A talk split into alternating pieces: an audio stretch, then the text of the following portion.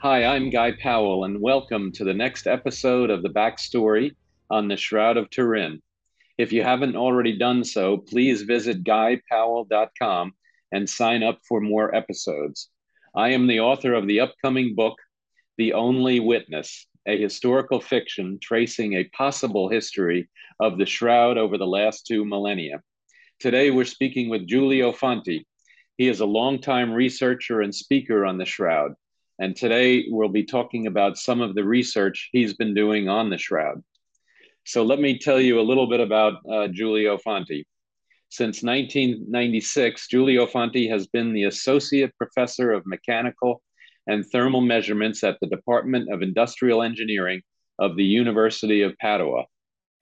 He was a founding member of the Interdepartmental Center for Space Studies and Activities, CISASG Colombo, and secretary of the Italian group of official teachers of mechanical and thermal measurements, and was a member of international groups for important space missions.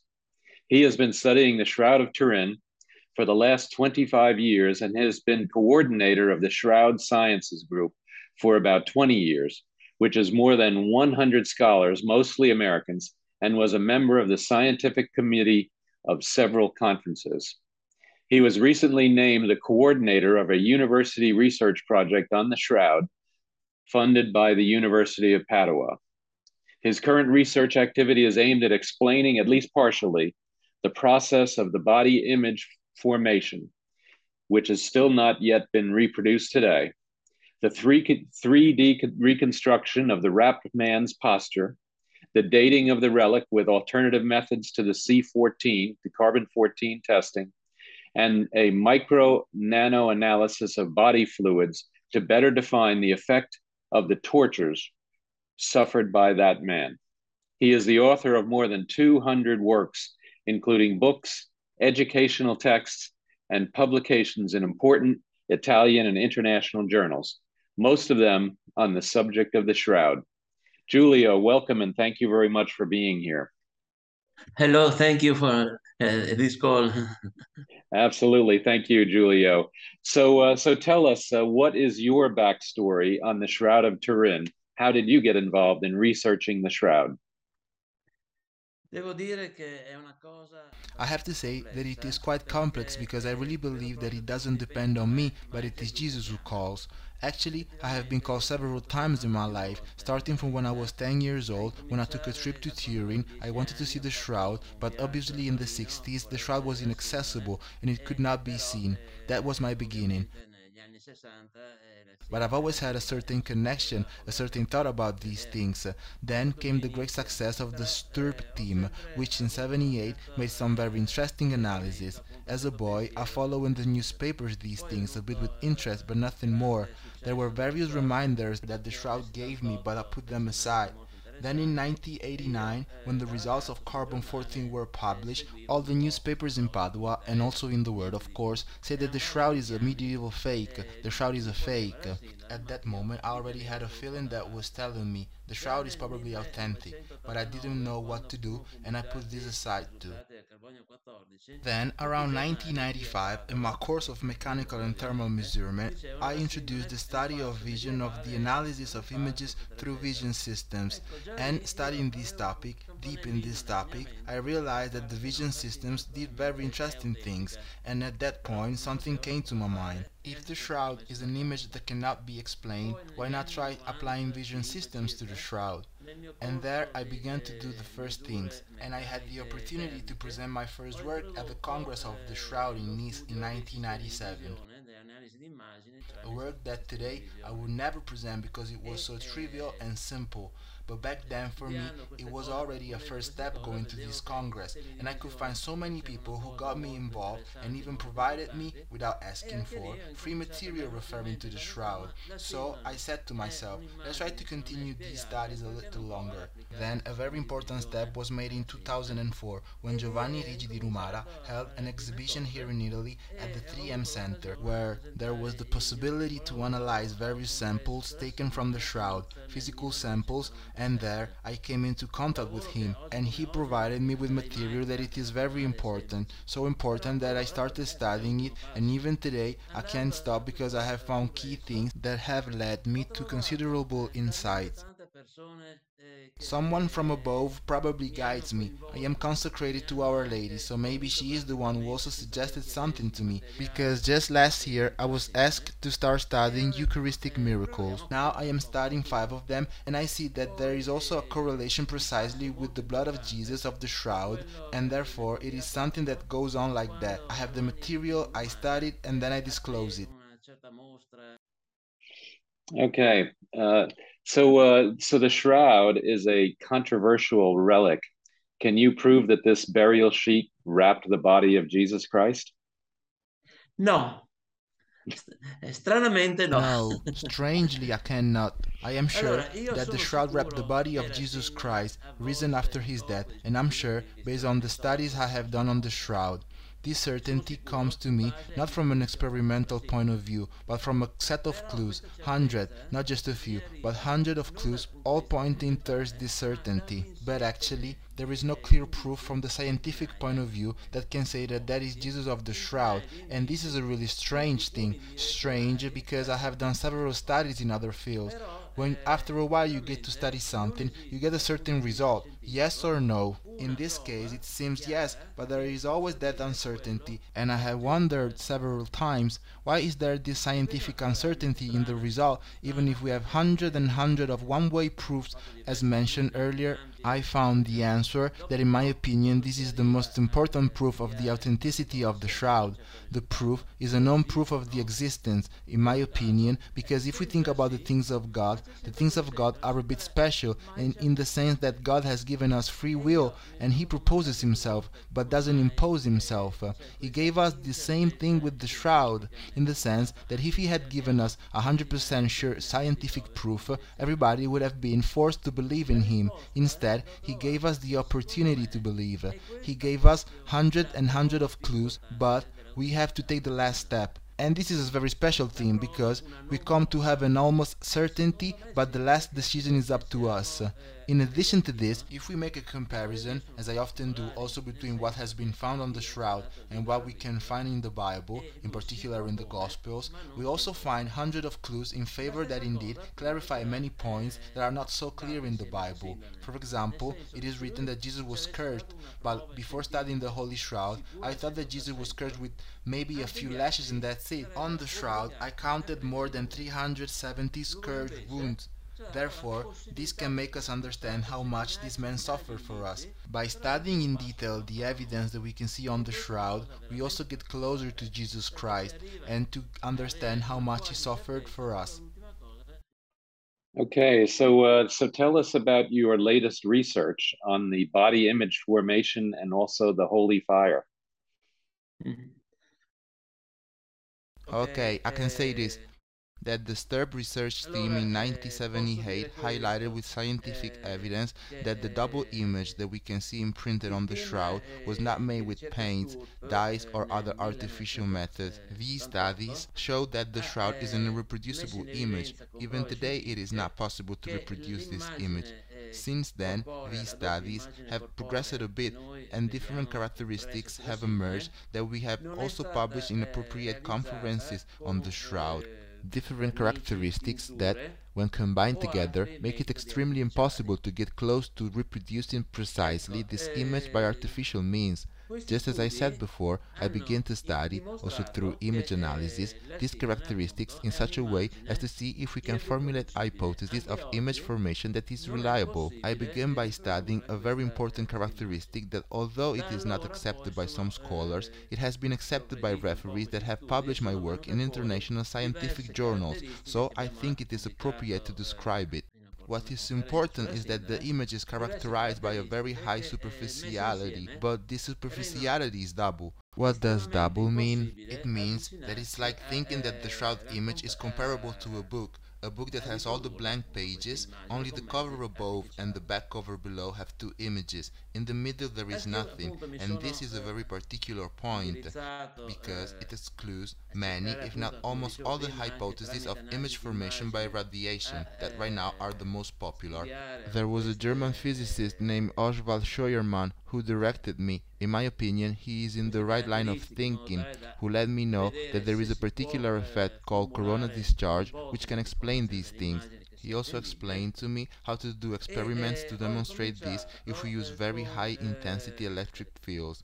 We're talking about when having hundreds of thousands of volts as an order of magnitude. You get the images that are doubly superficial. There are other scholars who have thought about how to explain this intense electric field necessity to obtain these things.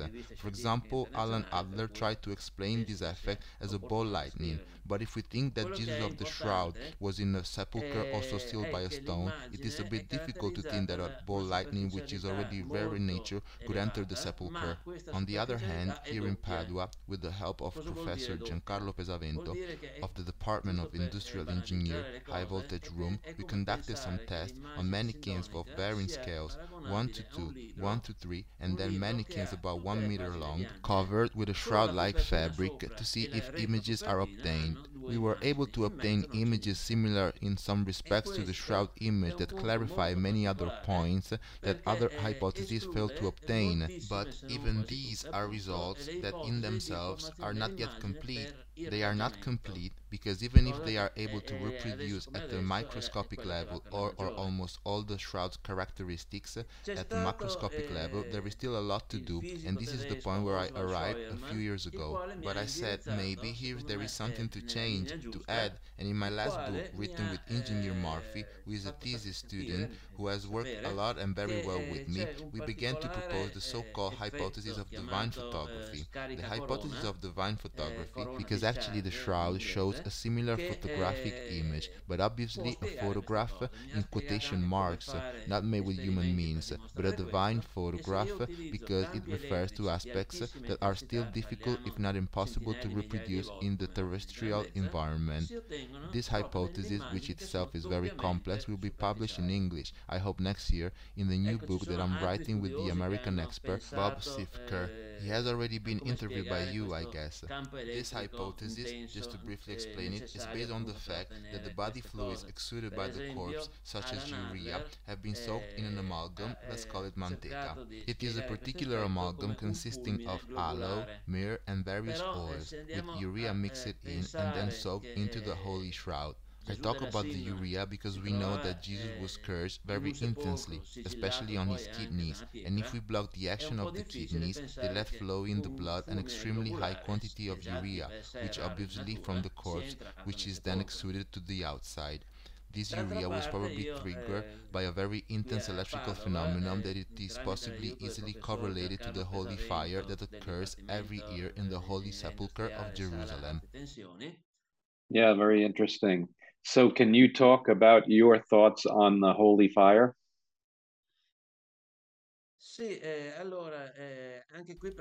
For the holy fire, it would be necessary to clarify various things that I'm writing in this book, because it is something very complex that, among other things, is little understood, both in Europe and also in America. I have seen that it is something very well known in the Orthodox Church environment, and unfortunately there is still someone who says, yes, well, but this holy fire is something fictitious, the patriarch has a lighter, he lights this fire and he distributes it to the faithful. It is not like that. In 2019 I have been there to see it, and I've seen that things are a little different. What happens? Historically it happens that for more than 1,000 years, every year in the shrine of the Holy Sepulchre in Jerusalem, on the day of the Holy Saturday, various extremely particular phenomena occur. What are these phenomena? Before the so-called appearance of the holy fire, an electrical phenomenon occurs due to high voltages obviously not caused by man. They take place in the vicinity of the Holy Sepulchre of Jerusalem, and a few years ago the Russian scientist Andrei Volkov went there with the measuring instruments and detected extremely intense electric fields just before the formation of the holy fire. What actually happens, apart from these external phenomena? The fact is that the Orthodox Patriarch enters the shrine of the Holy Sepulchre also escorted by a policeman who verifies that he doesn't have a lighter to light this fire, and the Patriarch enters with unlit candles. The Patriarch kneels in prayer in front of the stone of the Holy Sepulchre, and it results from the testimonies of various patriarchs in the various years that a phenomena a little different from year to year occurs, but always attributable to the holy fire. There are descriptions that after the particular prayer of the Patriarch, right from the stone without human intervention, a bluish fire rises from the headstone that increases intensity and sometimes even comes out of the room of the Holy Sepulchre. By the way, in 2020 I had the opportunity to study in detail a video produced by Greek television, which accidentally filmed the bluish flames that spread from the room of the Holy Sepulchre. I also have these photographs. This fire develops and gradually increases in intensity. A few years even, it is reported by the Patriarchs, on the stone of the Holy Sepulchre a very fragrant substance like myrrh and aloe comes out. There are various phenomena, but what is important is that this bluish flame takes place and the Patriarch takes his candles and lights the candles with this bluish flame. Then the Patriarch comes out of the shrine of the Holy Sepulchre and distributes the fire to the pilgrim. This fire is a very special fire. I can testify to it in person because in 2019 they gave me this fire. By the way, a few minutes later, very interesting thing that makes me say, it's okay if somebody says that anybody can light it with the lighter, and I accept it, but show me how somebody can get such a peculiar fire. Why is it so peculiar? It is a cold fire. The plasma of the fire is cold in the sense that for the first 5 to 10 minutes it maintains a temperature of about 30 to 50 degrees Celsius, and there are also my photographs on the internet where I hold the candle underneath my beard and I feel no pain at all. In 2019 I was lucky enough to be able to do some experiments, and these experiments are published in a scientific journal entitled "Is the Holy Fire Related to the Turin Shroud?" This journal can be found on the internet and you can also view the results. This holy fire is something extremely peculiar. At least someone has to explain to me how it is possible from the human point of view to light a candle that doesn't burn, at least for the first 10 minutes. Now, I'm not saying that this candle fire can be the cause of the formation of the body image, but in my opinion what happened before the bluish flame that developed inside of the Holy Sepulchre may have induced the chemical phenomenon linked to the presence of substances such as aloe, myrrh and urea, which combine together forming the body image in a very particular form. If anyone is interested, next year this book will come out where I go into details on this topic. Yeah, very interesting. I look forward to learning more about that on your upcoming paper. So many affirm that the Holy Shroud is medieval, but you have just demonstrated in a new book that a coin of 692 AD reproduces the relic. Can you explain that? Yes, I have to say that when someone still says that the shroud is medieval, it simply makes me laugh, because it is impossible, if we address the subject from a historical and scientific point of view, to continue to declare these type of things. But, as I said before, the shroud still leaves an open door for those who persistently don't want to believe in that, and therefore someone can still say it, but don't tell me that on a scientific level, because there are hundreds of pieces of evidence that show us that the shroud cannot be of medieval origin.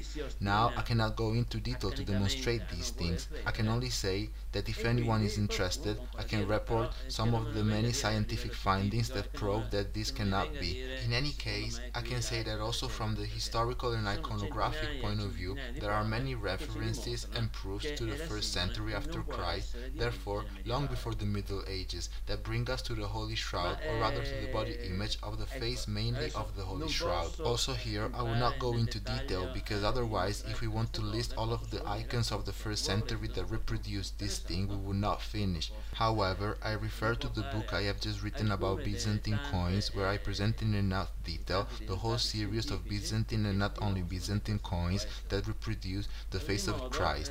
We are sure that this reproduction is of the face of Christ, because around the face reproduced in the coin it is written Jesus Christ, or even Jesus Christ, King of Kings, and similar descriptions. What is extremely interesting is that these numismatic reproductions are very detailed.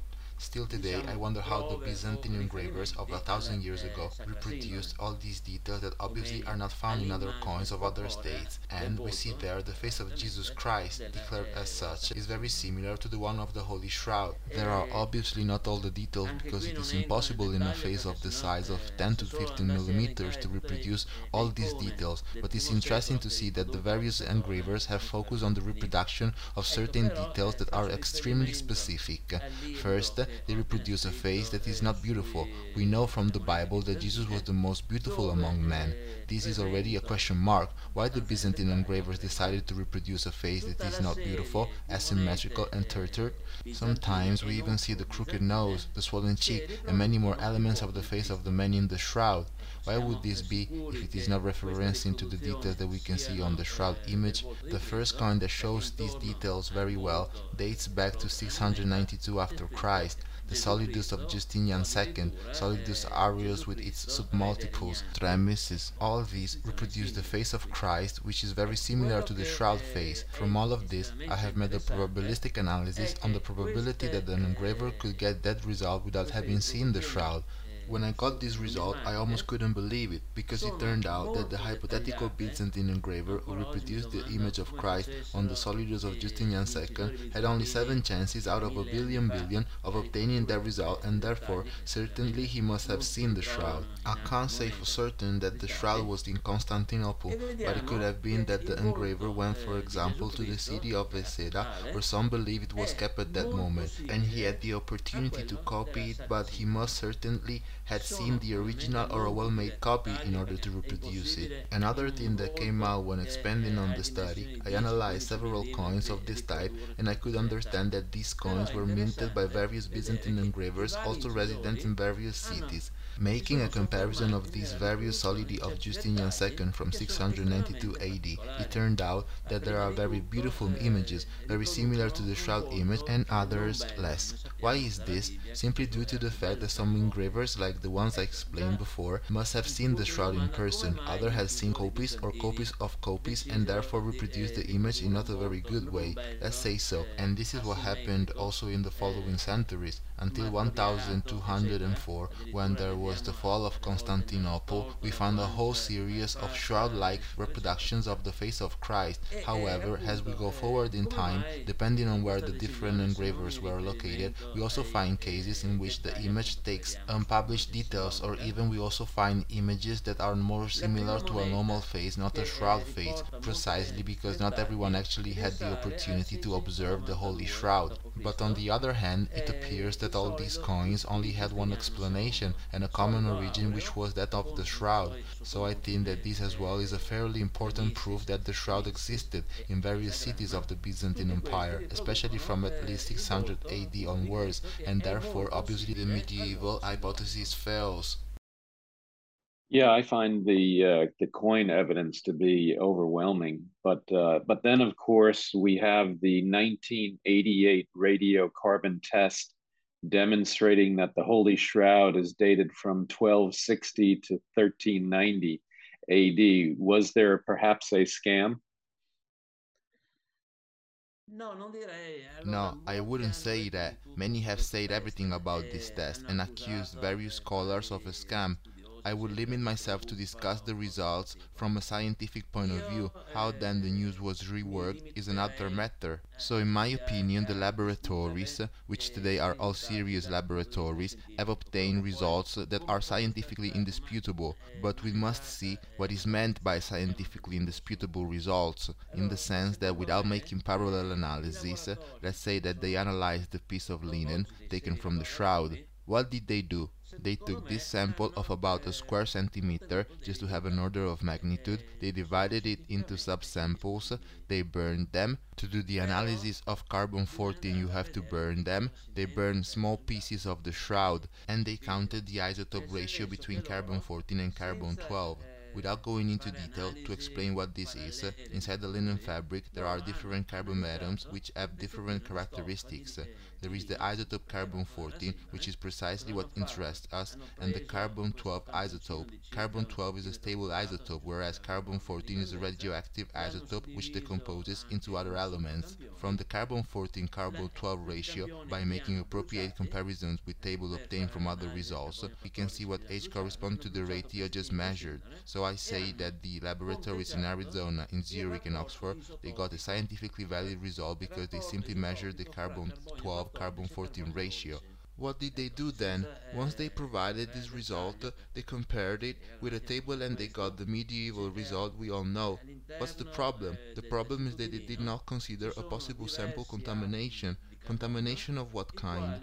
No analysis of this type have been made, at least until that time, but we must keep in mind that the isotope carbon-14 is an isotope that it is extremely rare in linen, and therefore, if we increase by a very small amount this isotope, we can have an age range from 1000 AD to 1000 DC. A very small contamination is enough to go from one day to the other. What possible environmental effects, systematic effects could there have been? It's not that scientists wanted to look for systematic effects to try to explain this treatment, but many papers published in international scientific journals, and especially concerning statistics, have shown a certain inconsistency of these results. Why inconsistency? Understanding that I admit that I'm okay with what the laboratories have measured, the interpretation that was given later is not reliable. Why? Because analyzing these results, especially from a statistical point of view, we can find that there is a trend. What does it mean? In an area of few centimeters, we find a variation of centuries, which is a bit strange. Indeed, one of the basic hypotheses is that the tissue that they analyzed is uniform. Non-homogeneity should sound an alarm bell, yet has not been sounded, and the laboratories have made a mistake. Here is the error of the laboratories, or of those who have interpreted these results. They did not consider this alarm bell. Now this trend was discovered, and we know that the shroud has been dated from a corner. If we extrapolate the results of this trend to the opposite end of the shroud, the result is that the shroud is datable to 20,000 years in the future. I say this not so much for scientific validity, but just to get an idea of how wrong these results are. But what could have interfered with the enrichment of carbon-14? Various hypotheses came up. For example, the Chambéry fire in 1532, which, however, I will leave aside for a moment because I did some experiments, and a fire, in my opinion, may influence, depending on how the fire is simulated, the date equivalent to the ratio of carbon-12 to carbon-14 by a century or two at the most. What happened? I agree with what was hypothesized during the publication of the results by some scientists. A certain Phillips, in particular, hypothesized that in the formation of the image, to form the image, you have to think about an explosion of energy, in my opinion also an electrical type of explosion, as I said before. In this explosion of energy there could have been an explosion of neutrons. Why neutrons? Simply because from a chemical point of view, neutrons can interact with the nitrogen atoms present in the linen of the shroud and transform it into additional carbon-14. And suddenly everything could be explained. Everything could be explained because if we add even a small amount of the carbon-14 isotope, the corresponding date changes. It changes in the sense that it rejuvenates, makes younger the sample by a few millennium. So here is why the shroud of the first century after Christ was dated to around 1300 CD. Until a few years ago this was only a hypothesis. But just last year I found an initial confirmation of this result, and studying linen is something quite complex because there are various types of contamination. But I had the good luck to have even some very small blood samples, blood of Jesus of the shroud, and doing some simple analysis it turned out that there are more or less all the atomic components contained in normal blood, but with an anomaly. Which one? It is known that human blood contains a certain amount, not high, but a certain amount of nitrogen. It is always present. The amount of nitrogen in the shroud blood is basically absent. The peak is hidden by the background noise, so it is basically zero. Initially, I hardly noticed it. It was after reviewing these results that I thought about it. Why there is no nitrogen? Simply, if we think of this neutron radiation, all the nitrogen in the shroud, almost everything, has been transformed into carbon-14, which rejuvenated the sample. So in my opinion there is nothing to say about the radiocarbon result. It is only necessary to interpret it appropriately.